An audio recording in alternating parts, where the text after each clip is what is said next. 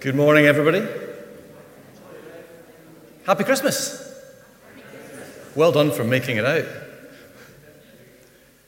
What a privilege it is, isn't it? What a pleasure to be able to contemplate and reflect on the amazing events long foretold that a saviour to mankind would arrive to save us. And we are so blessed to live in the knowledge that those events have already happened in history, and that the Christmas gift of Jesus is freely available on any day, in any place, and for anyone who is willing to accept it. Now listen to these words here from Psalm 22, verse 27 to 31. The whole earth will acknowledge the Lord and return to him. All the families of the nations will bow down before him. For royal power belongs to the Lord. He rules all the nations. Let the rich of the earth feast and worship. Bow before him, all who are mortal, all whose lives will end as dust. Our children will also serve him. Future generations will hear about the wonders of the Lord. His righteous acts will be told to those not yet born. They will hear about everything he has done. The first reading today is from Luke chapter 2, verses 1 to 7. The birth of Jesus Christ. In those days, a decree went out from Caesar Augustus that all the world should be registered. This was the first registration when Quirinius was governor of Syria. And all went to be registered, each to his own town. And Joseph also went up from Galilee, from the town of Nazareth, to Judea, to the city of David, which is called Bethlehem, because he was of the house and lineage of David, to be registered with Mary, his betrothed, who was with child. And while they were there, the time came for her to give birth. And she gave birth to her firstborn son, and wrapped him in swaddling cloths, and laid him in a manger, because there was no place for them in the inn. Well, good morning, and let me also wish you a very Merry Christmas. Thanks for coming today. The real test will be to see how many people come in at 11 o'clock, and we can all shame them with the closing hymn at that point. I don't know what your favourite thing on Christmas Day is. We've seen some things this morning. Kids can't sleep. Kids have to get up early because the thing they're most looking forward to is the presents. That's not the thing I look forward to most, though this is one of mine today. The thing that I need to know is not what time is the present opening. That's not what I need to know. I need to know this. What time is lunch? What time is lunch? That's the thing that gets me through the present opening, to be honest, is to know that there's a lunch coming. Christmas Day for me is all about the food. And I want to do a little test with you all here today. This will separate out those who always go somewhere else for Christmas dinner versus those who know how to cook a Christmas dinner, okay? We're going to have a look at some recipes for some Christmas fare. And you're going to tell me if you can recognize what it is from the ingredients list, okay? So if you're under 12, you get first guess, okay? If you were to have, right, let's see if I can do this. I never cook Christmas dinner. What am I thinking? If you were to have flour, turkey fat, and water, what might you be cooking? Yes. Stock, yes. Gravy, we like to call it. Extra thick, yes. Okay, we're up and running. Here's another one for you, okay. Turkey. Ground cumin, cardamom, garam masala, basmati rice. What are we making? Turkey curry, top marks. What else could we come up with?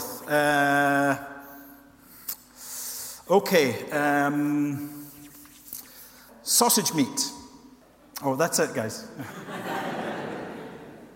Sausage meat, herbs. Stuffing, lovely, thank you.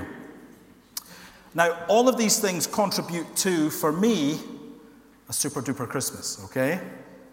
But I wonder if you noticed that there's no mention of food, not really, in that part of the Christmas story that Olivia read for us. Well, actually, there is one mention of food. The only mention of food is that Jesus was born, he was wrapped in cloths, and he was laid in a manger. A manger. A manger is what animals ate their food from. Sometimes it was a nice standalone piece like we're sporting over here. Sometimes it was just a hole carved out of the ground. This is where Jesus was laid. And it is an opportunity for us to remember that while we celebrate in these ways, that actually Jesus came not into that scene of plenty, but actually came into a scene of poverty. Imagine the mess. Imagine the smells. And yet there the Savior of the world was born and was laid in a manger. The second reading is from Luke chapter 2, verses 8 to 16. The shepherds and the angels. And in the same region there were shepherds out in the field, keeping watch over their flock by night. And an angel of the Lord appeared to them, and the glory of the Lord shone around them, and they were filled with great fear. And the angel said to them, "Fear not, for behold, I bring you good news of great joy that will be for all people. For unto you is born this day in the city of David a Saviour, who is Christ the Lord. And this will be a sign to you. You will find a baby wrapped in swaddling cloths and lying in a manger." And Suddenly there was the angel, a multitude of heavenly hosts, praising God and saying, "Glory to God in the highest, and on earth peace be among those with whom he is pleased." When the angels went away from them into heaven, the shepherds said to one another, "Let us go over to Bethlehem and see this thing that has happened, which the Lord has made known to us." And they went with haste and found Mary and Joseph and the baby lying in a manger. For most people still in Scotland, there is probably at least some part of this Christmas season where they are, at the very least, confronted with the scene of the birth of Jesus. And it doesn't always go well. I don't know if you noticed that this year, the nativity scene that's usually set up in St. Nicholas Kirkyard in Aberdeen has had to be moved into an empty shop in the Bon Accord Center because it keeps getting vandalized. I'm not assuming there's necessarily Christian persecution behind that. People can be silly. And I was reading a couple of years back about similar problems that a church in the United States was having with its nativity scene. And what kept happening was, for some reason, people would steal the baby Jesus. Everything else would be left untouched. And someone would steal the baby Jesus. And here's the most alarming thing of all. It took them a long time till they noticed. Because they saw the nativity scene. And who do we usually have in the nativity scene? We certainly have the baby in the manger. Who's usually around that scene? Can anyone help me? Under 12s get first dibs. Yes.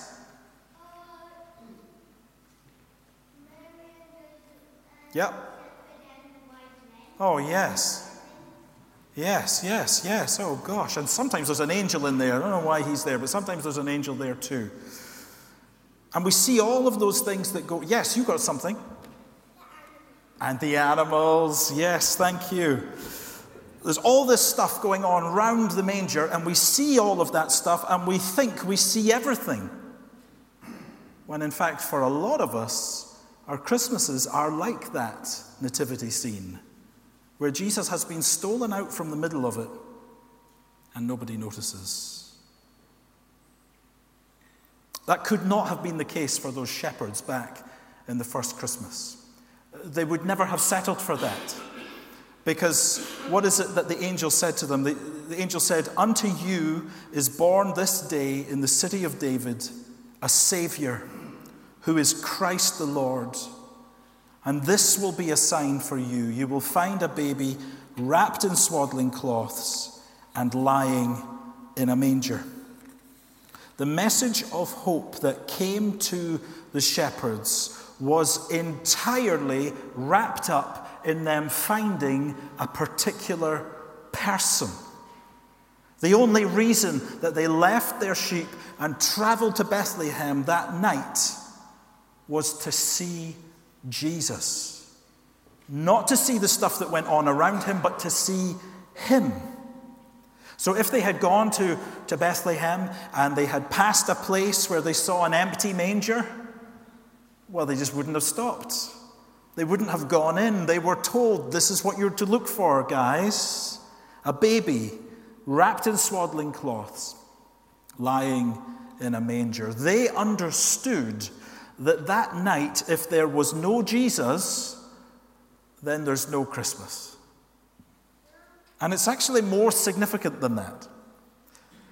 I mean, think about it. Each year we have a Burns Night. Okay? Each year in Scotland we have a Burns Night. And we'll recite some poetry, we'll maybe eat some haggis. And it is true, isn't it? If there's no Rabbi Burns, then there's no Burns Night. Is it that kind of thing with Christmas? Actually, it's much more than that. The Bible tells us, yes, if there's no Jesus, there's no Christmas. And more than that, if there's no Jesus, then there's nothing at all. If there's no Jesus, there is nothing at all. Here's how the Bible describes who Jesus is. He is the image of the invisible God, the firstborn of all creation, for by him all things were created in heaven and on earth, visible and invisible, whether thrones or dominions or rulers or authorities. All things were created through him and for him. And he is before all things, and in him all things hold together. This is the most amazing thing about Jesus, about this baby who was wrapped in cloths and who was laid in a manger. He is the one who created everything, who created you. He is the one who is holding the whole universe together, including you. He is the great and powerful Almighty God, and here he is, wrapped in cloths, lying in a manger. Of course that's who it is. I mean, who else would warrant a sky full of angels to declare his birth? It is God himself who has come down to us. And here's the thing, as amazing as it is, the one in the manger is even more than that to us, more than our Creator, more than the one who's holding the whole universe together. Because the angels, they didn't tell the shepherds that God was born that day. That's not what they said, was it? They said, born to you this day in Bethlehem is a Savior. That's the word they used, a Savior. In Matthew's account of the birth of Jesus, Joseph is told that Mary will give birth to a son, and you are to give him the name Jesus, because he will save his people from their sins. There was a very clear understanding that this baby who was born was a Savior. He would save people from their sins. And this is an uncomfortable part of the story of Jesus. In fact, you can't tell the story of Jesus without talking about sin. Not his sin, because the Bible is clear that Jesus didn't have any sin. But we can't talk about the story of Jesus without talking about your sin and my sin. We were made to know God, but instead we act as if we are our own God. Doing what I feel like doing is more important than what God wants me to do, and that's how I live my life a lot of the time. And every time I think like that, and every time I act like that, whether I do that in a big way or in a small way, it is what the Bible tells us is sin. And it separates us from God, and it leaves us facing nothing but his judgment. And so if that is the case, we need to be saved from our sins. And this is the foundational good news of Christmas. It's not just that God has come. It's not just the beautiful scene of a newborn baby. It is that God has come to save, and God has provided a rescue for us in Jesus Christ, who becomes one of us, who lives a sinless life of obedience to God, and who gives that perfect life to die on a cross in the place of sinners. And we can be sure that God accepted what Jesus has done, because he raised Jesus again on the third day. That's where this Savior, this small Savior, did the saving. Not in the manger in Bethlehem, but on the cross in Jerusalem some 30-odd years later.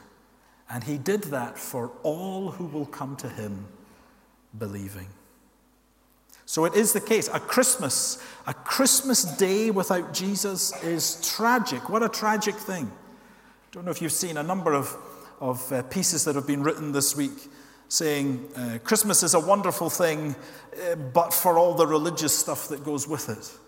This remarkable syndrome that we have in the UK at the moment, where people think they can take all of the positive things that come from Christmas and somehow divorce it from its origins in Christ. You don't get to do that.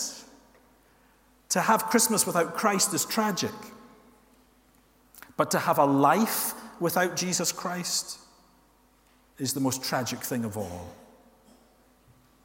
Because a life without Jesus, it can have all of the appearances of a good, successful, and virtuous life. But it will always miss this one thing. You will still need to be saved from your sins. You and I both need this Savior who was born all those Christmases ago. Every one of us needs to come to Jesus to offer him our worship, trusting that he is indeed God's Savior, and to submit our whole lives to him. And then, dear friends, we really do have something to celebrate.